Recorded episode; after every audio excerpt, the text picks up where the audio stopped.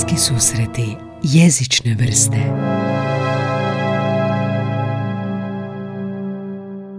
Sredim tako nešto i razmišljam kako nam je bilo lepo i stvarno je bilo lepo i bilo je lepo, bilo je lepo. Samo što dosta u posljednje vrijeme sedim i razmišljam kako nam je bilo lepo i stvarno je bilo lepo, ali ja nemam ništa od tog. Razmišljam, možda smo bili previše mladi.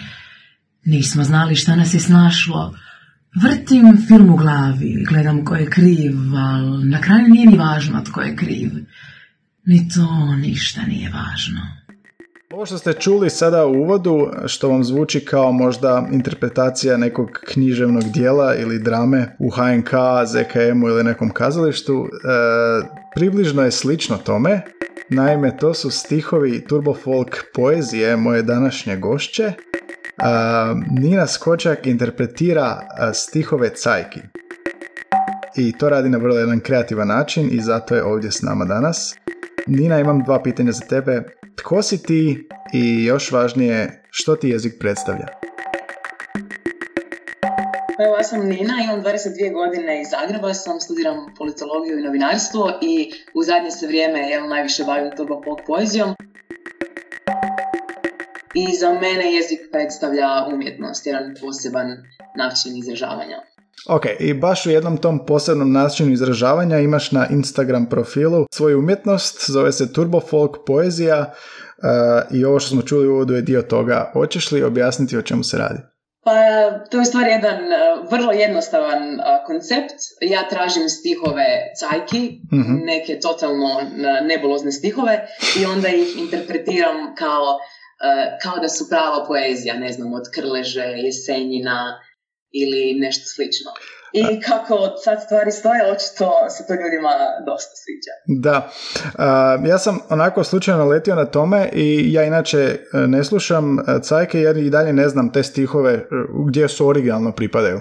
Tako da meni se to sviđa zbog načina na koji ti to izvodiš. Pa ajmo vidjeti odakle je došla ta tvoja sposobnost, takav glas, jesi se prije posvetila drami u nekom trenutku ili, ili recitaciji ili što? Pa da, u stvari veći dio života se bavim glumom i spremala sam se i za prijemni za akademiju i baš sam tad, znači u četvrtom srednje, jako dosta čitala poeziju, bavila sam se svojim glasom, puno sam recitirala i to me tad jako zanimalo. Mm-hmm. I ajmo reći da sam tad izbrusila tu svoju neku sposobnost recitiranja, monologa i te neke izvedbene umjetnosti na takav način. Mhm.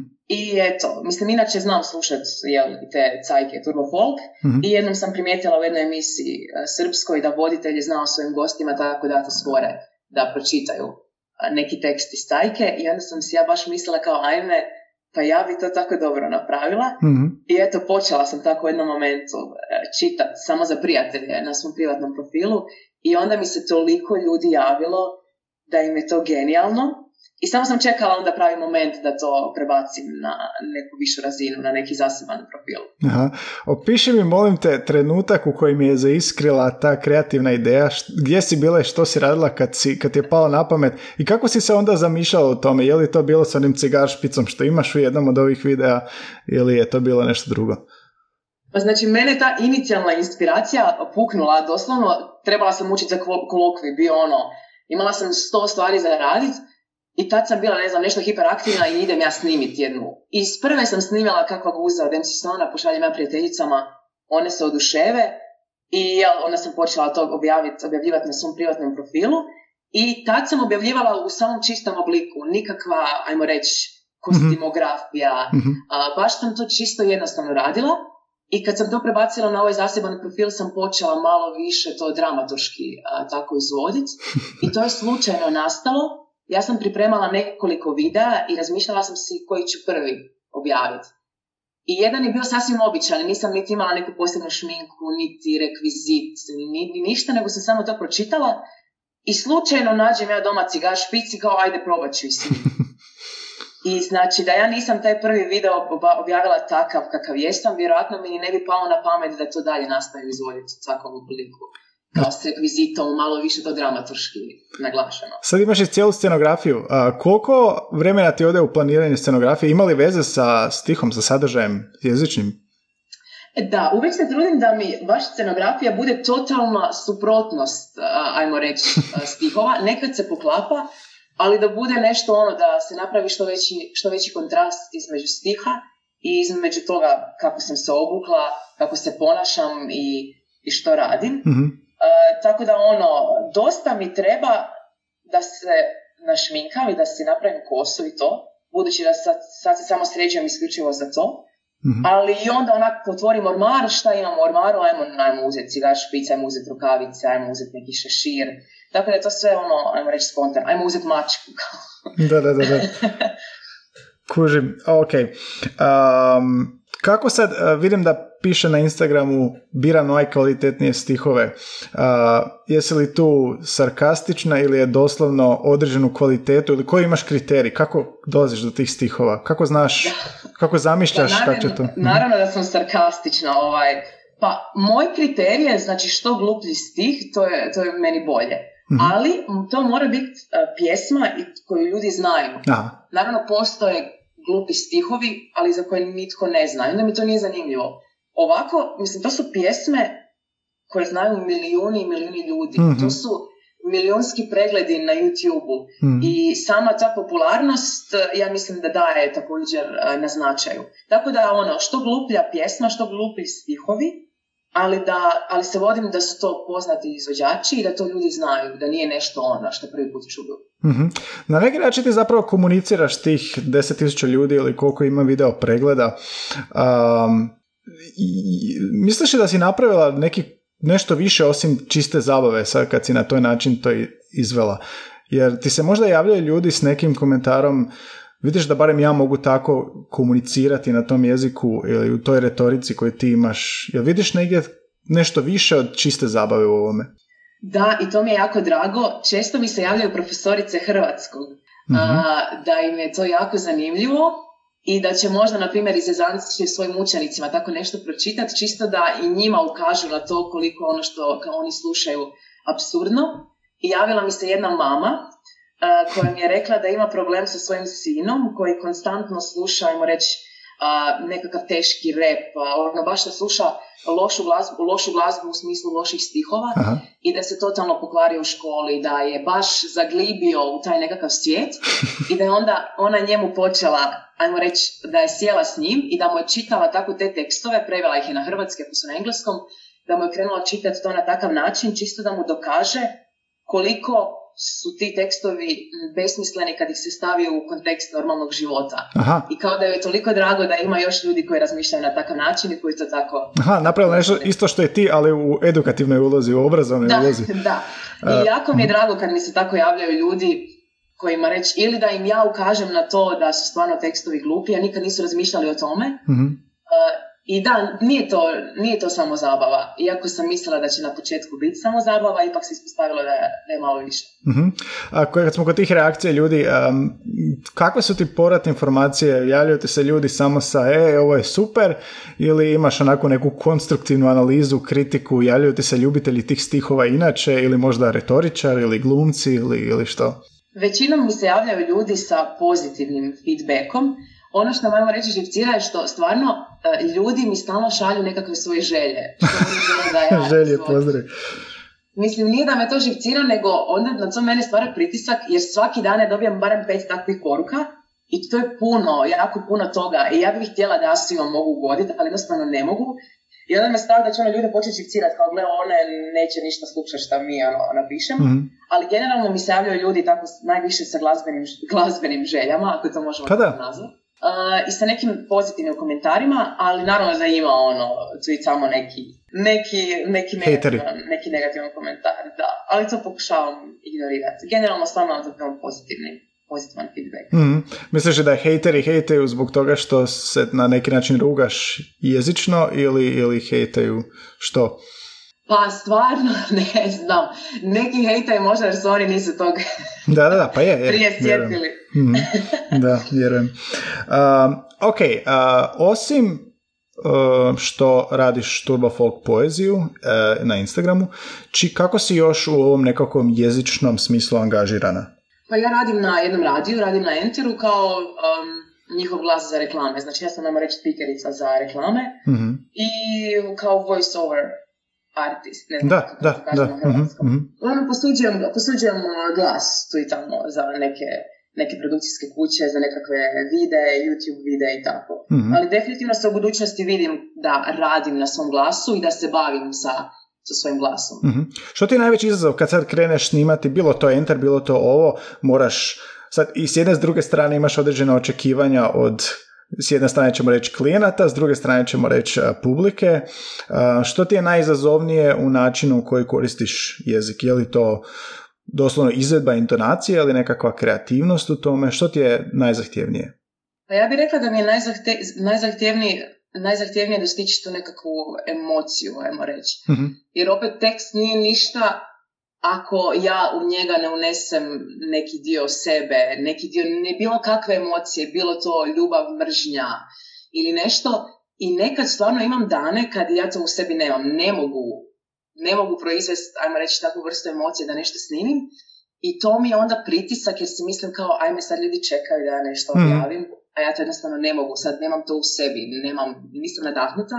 I ja bih rekla da mi je to, da mi je to trenutno najveći izazov. Mhm. Čak i nekad kad trebam za radio snimati neku reklamu, što je realno dosta suhoparno, nemam tu energiju, mhm, a, ne zvučim energično kako god se trudila i onda moram, ne znam, dva puta dolaziti na posao da ispravljam, jer taj dan nisam eto imala to u sebi. mhm, Tako da to je meni najveći izazov i to na tome moram poraditi u budućnosti da lakše dostižem tu neku vrstu energije i emocije Mhm. pri bilo kakvoj vrsti izvođenja. Znači u biti ta izvedba jedna i druga da bi bila dobra, ti zapravo iznutra moraš uložiti u izvedbu određene emocije i Mhm. energiju. Um, Da, točno to. Da. I što si primijetila da ti pomaže nešto u tome? Um, je li to čisto san možda ili, ili neka inspiracija ili što ti pomaže u toj energiji? Pa moram se prvo nabrijati s nečim, onda si, na primjer, pustim a, muziku nekakvu pola sata prije da se full ono nabrijem, da barem Mhm. dobijem nekakav elan da nešto napravim. Mhm. A, I to me zezaju na radiju kao Nina, odi prvo otrčati tri kruga oko zgrade pa se E pa vrati. to, to. da malo, da mi se digne ta energija. Uglavnom, da, moram se, moram se nabrijat, moram se dignut, ono, dignut iz kreveta i to. Pogotovo je sad to malo teško kad smo svi jel doma i teško je naći nekad energiju Mhm. samo u kući. Dobro, sad imaš vremena pa možeš misliti na druge načine kako ostvariti tu energiju jer ste ono, jer smo da, svi doma. Da, je, je. Ok, um, što se tiče nekakvog koraka više, sad vidiš što možeš, mislim zna, znala si prije što možeš, pogotovo sa treningom u kazalištu i na radiju što radiš. Vidiš li Turbo Folk poeziju um, u budućnosti nečim više ili, ili planiraš li, ima, imaš li neku želju što bi htjela ostvariti? Iskreno se sad još ne zamaram s tim što bi u budućnosti, jer sam relativno uh, rano krenula, odnosno nedavno, Mhm. ali jedva čekam da ovo jel prođe, ova karantena i to sve i želim, na primjer, snimati duete s drugim ljudima, pa zvat nekakve goste ko bi sa mnom nešto snimao, ali za sad ću to ostaviti na ovoj Instagram razini. Mhm. Dosta me ljudi pita, na primjer, za YouTube, TikTok, Mhm. ali nekako mislim da to nisu dobre platforme za ovakav, za ovakav format. Ali evo, stvarno se ne želim zamarati s time da moram nešto daleko napredovati u budućnosti, s tim pustit ću ovako kako ide, ide, šta mi dođe u budućnosti. Mhm, mhm. A, Na plan vidjet ću kako ćemo to ostarivati dalje. Ti si očito je da si vješta u govoru, u retorici i, i imaš i treninge za to i zaposlena si zbog toga. Što bi rekla za svoju generaciju, kako možemo poboljšati tu nekakvu retoriku, komunikaciju, usmenu, govor na način da bismo dostigli nešto slično onome što ti uspjevaš, a to je, mislim, ljudi te plaćaju da govoriš. Da, da. To sam ja čak dosta razmišljala o tome jer mislim da danas ljudi jako loše govore Mhm, i da imaju i manji vokabular i da jednostavno nekad i žele nešto reći, ali se ne znaju izraziti. Naprimjer, ja sam stvarno od uvijek, uh, naprimjer kad sam učila, ja bih uvijek učila na glas. Aha, I, na primjer, mislim da je to dobar trik kad ljudi nešto čitaju, da čitaju na glas, kad uče, da uče na glas, jer tako vježbamo ono, govor, izražavanje. I, mislim, postoji toliko da, vježba za glas, za disanje koje mogu poboljšati, kako glas zvuči, kako pričamo. Ali da, baš sam to dosta razmišljala kako ljudi danas ne znaju, ne znaju dobro govoriti. Mhm. Čak sam gledala nekakav video HRT objavio nedavno. Um, išli su po ulici raditi nekakvu anketu o feminizmu tipa 85. godine, tako nešto. Mhm. I sve komentare koje sam čitala ispod tog videa su bili kao, bože, kako su ljudi, ljudi tak, ta, znači, to su bili random ljudi na ulici, kako su znali bolje govoriti i ljepše se izražavati, bez zamuckivanja, bez, ne znam, Mhm. da nisu znali što da kažu, konstruktivne rečenice su slagali. Tako da mi je to baš fascinantno kako danas ljudi, jel, eh, lošije, ajmo reći, govore. Mhm. A, budući da si na, student, na studiju novinarstva, e, je li situacija malo drugačija novinari u smislu ipak e, izražavanja? Možda su... Pa, mhm, Mhm. Meni se čini da da, da su novinari ipak, mislim, novinari po prirodi su komunikativniji i otvoreniji i mislim da je kod njih to u redu. Mislim, ja mislim da dobar novinar ne može biti novinar koji nije iznimno jezični, eh, jezično kompetentan, govorno Mhm, kompetentan. mhm, mhm. I koliko misliš da kreativnost ovdje igra ulogu? Ti primjenjuješ tu kreativnost u ovom, em, u između ostalog i u ovom e, Instagram profilu. Kako, koliko je kreativnost bitna u jeziku, izražavanju? Dosta je bitna. Pogotovo kad jel, želimo izraziti neku, nešto, neku emociju. Bez nekakve kreativnosti teško. Ma da, znam da je malo a, abstraktno pitanje, ma htio sam biti pitati kako možemo nekako postati kreativniji, je li to slušanjem, puno više slušanja, misliš možda da je to? Pa možda da, jednom sam čula poslovicu kao imamo dva uha da više slušamo. Mhm, mhm. Ali ja imam kao samo jedna usta Da. da manje govorimo, a dva uha da više slušamo. E, pa da, definitivno da. I mislim, kreativa je nešto što mislim čak da se teško može naučiti, da čovjek jednostavno to ili ima u sebi ili nema, Mhm. ali treba vidjeti, na primjer, što drugi ljudi misle, kako što prolazi, što bi tebi bilo zanimljivo. To se uvijek pitam, da li bi meni to bilo zanimljivo da ja Mhm. to gledam, da to slušam, Mhm. i ako je odgovor ne, znači zašto bi, zašto bi to radio? Aha. To je dobro pitanje, postaviti si kao da li bi to meni bilo zanimljivo, ili bi ja to odmah išao pogledati, ili bi ja to podijelio s drugima. Mhm. Kakav si sam sebi kritičar? Jel se snimiš pa koliko puta se gledaš, provjeravaš, koliko jesi opsjednuta time ili si onako na prvo je najbolje i kak, kak- kako ide taj proces? Pa, rekla bi da sam više ovaj tip da sam opsjednuta, da. Dosta puta ponavljam, dok ja sama sebi ne budem zadovoljna. I to je najčešće oko pola sata ponavljam i uvijek mi taj zadnji bude najbolji. Aha. Jer kad ja do- dosegnem onaj trenutak, aha, ja sam sad zadovoljna s tim što sam ja napravila, onda, onda stajem.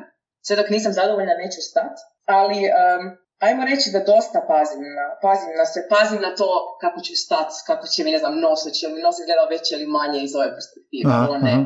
Da li sam čudno rekla č, č, jes sve dobro čuje. Tako da, pazim, pazim dosta. I koliko puta u prosjeku ponavljaš snimanje? Pa nekih des, deset, desetak puta Aha. ponovim, znači istu pjesmu, Mhm. iako imaju neke koje mi baš e, legnu, ajmo reći s jednom i pa im ono iz druge. Ona siso lažljiva, to mi je ono... to sam snimila iz druge i baš sam bila jako zadovoljna s tim. A nekad, pogotovo kad mi nije dan, mi treba ono sat vremena isponova, isponova. Ili ako imam nekakav zahtjevan rekvizit, to isto. E, ostaneš, uspiješ ostati ozbiljna ili nekad zapravo se pukneš smijeti i ne možeš dalje i onda snimaš ponovo? To me svi pitaju i uvijek, uvijek ostanem ozbiljna. Mhm. Meni to nije tako smiješno kad ja to, kad ja to izvodim. Ne Mhm. znam. Posvetiš se tome? Baš sam mrtva ozbiljna. posvetiš se tome. Što bih htjela a, glasovno još raditi a, sad određeno ideš u jednom smjeru karijera, no nikad ne znaš gdje ćeš možda otići, sad si na radiju. Što bih htjela, kako bih htjela kreativno upotrijebiti svoj glas? Htjela bi, na primjer, dati glas za nekakvu sinkronizaciju. Mhm. nešto. To ne znam iskreno kako doći do toga, ali definitivno bi to htjela. To Tipa to crtić, zanima. crtići recimo ili, ili što? Pa da, premda mislim da imam preozbiljan glas za crtić, ali za nekakvu sinkronizaciju. Ili, na primjer, da budem glas neke ono jako poznate reklame, onda kad ljudi mene čuju kao Isuse, to je ta, to je ta osoba. Kao. Da, da, da. Pa dobro, pa da, to je, to je ovoga. A, a zašto ne u crtićima? Pa ima, ima i a, likova, široki dijapazan. E bih htjela biti negativac? Negativac, tu možeš biti. Pa ja sam, ja sam glas za negativce, to je Mhm. sigurno. Ja mislim da sam ja glas za onu nekakvu uh, stariju ono vješticu, ono Cruella de Vil. Ja mislim da, to, da, da sam to ja, da. Da, moji snigurici ovo. Dobro, ok.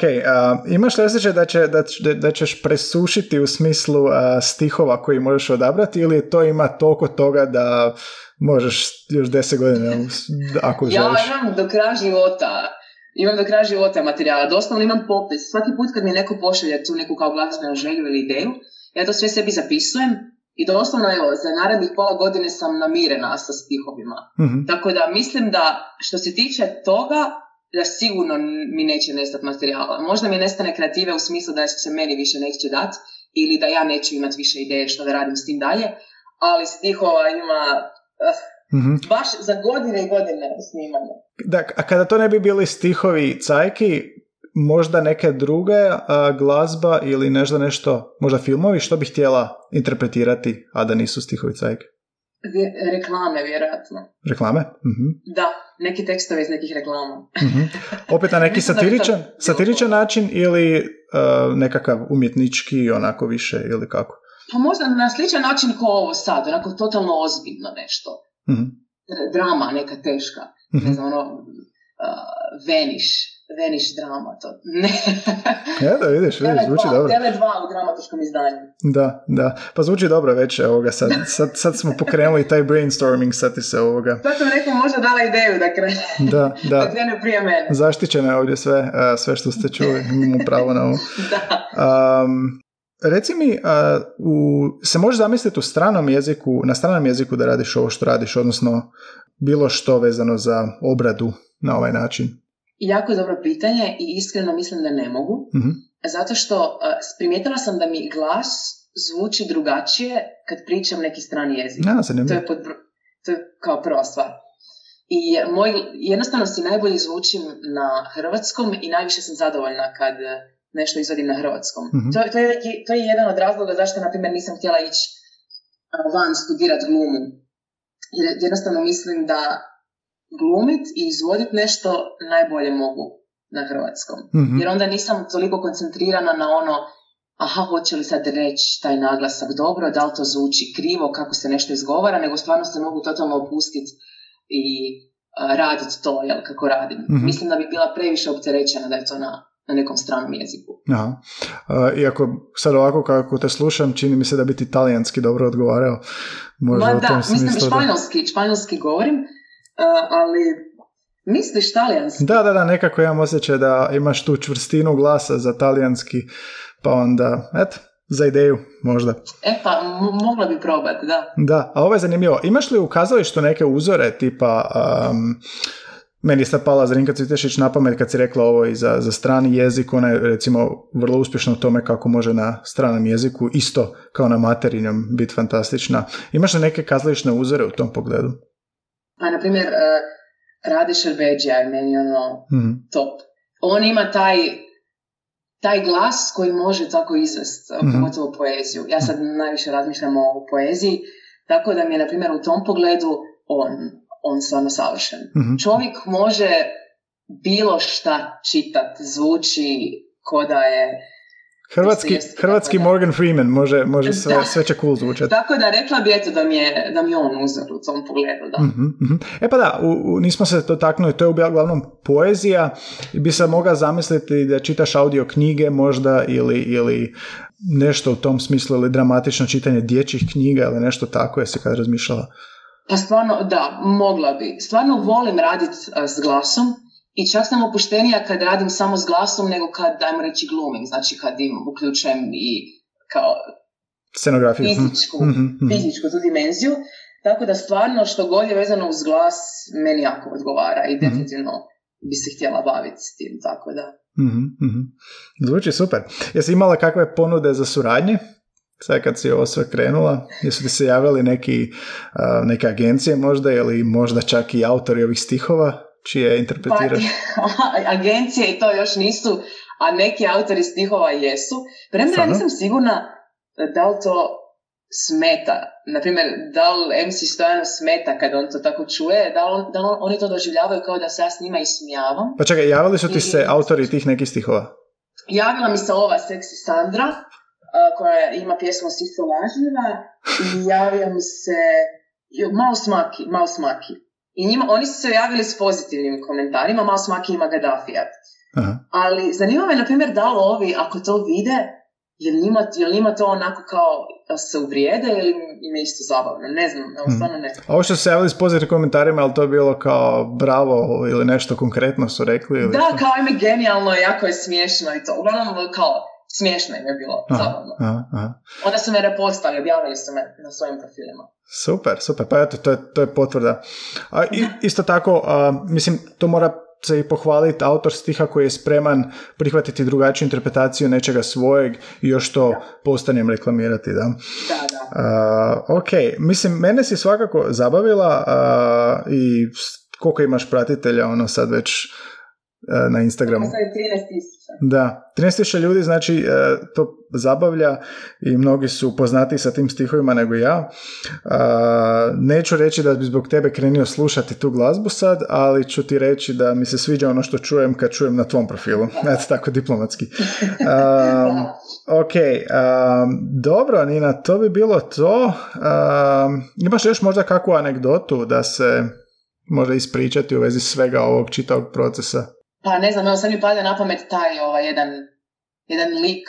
Mislim, nije mi se javio, nego je navodno on to počeo prije mene raditi. Neki dečko. Aha. Isto iz Zagreba. Isto što i ti. stvarno znala. Što? Isto što i ti. Poezije, dakle, e, stihove cajke. Da, da čitave cajke kao da su poezija. Ali to je bilo prije nekoliko godina, navodno i on imao nekakav profil zaseban za to. Ja to stvarno nisam znala. uh Mislim, ovo nije nikakav moj izum, ljudi su to znali raditi ovako pa i to, samo sam ja, jel to vama reći, neku višu razinu dovela. I on je onda stavio nekakav video na svoj profil, mislim, isto je to bila neka sezancija, ali kao da je on bio, da je on bio prvi u tome. Ali on onda obrisao taj svoj profil i to, i stvarno su mi se znali javljati nekakvi ljudi kao, zašto ti kopiraš njega, ti si fake, on je pravi. Rekao, u redu, oprostite. Mislim kao da sad... oprostite, nije namjerno. Da, mislim kao da sad je monopol na tome i sad ovoga... Uostalom, to je, to je onda kompeticija, pa ko će biti bolji, još bolje. Mislim, on to više ne radi, ali navodno, eto, kao ja sam njemu mhm. ukrala ideju, ali je, mislim, nije namjerno, i niti je to ničiji izum, ja mislim, ali eto, mm-hmm. to, je, to je mhm, mhm. nekakva anegdotica. Mm-hmm. Pa evo, tvoj primjer svakako pokazuje taj neki kreativan način e, korištenja jezika i ne samo jezika, nego kreativan način korištenja tuđeg jezika koji je iz druge zemlje i koji je drugačiji stil. Znači, ti si spojila dramu i uh, poeziju koja je dolazi, koja zapravo nije poezija više pjesma, ali lirika, znači uh, uglazbljeno najprije. Da, da. tako da mislim, baš, baš te pohvaljujem na toj kreativnosti i to je ovoga fantastično čuti da pogotovo neko mlad kao ti ono radi tako nešto i ljudi su naravno do prepoznali. Eto, profesor jezika te prepoznaje kao nešto vrhunsko u kreativnosti u jeziku. Tako da nemoj misliti da ovoga imaš fanove samo u svoje generacije, nego imaš i puno starijih fanova. dobro, ok. To je bila Nina iz Turbofolk poezije. Pratite ju na Instagramu. Koliko često dolaze videe u smislu koliko često ljudi mogu pratiti? Pa eto, neko pravilo je svaki drugi dan.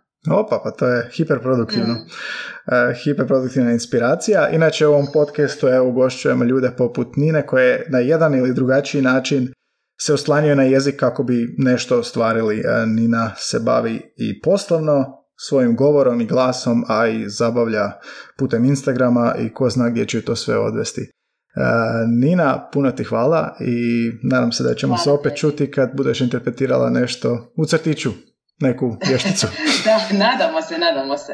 Da, super. Evo, hvala ti puno i bog. Super, hvala, bog, bog.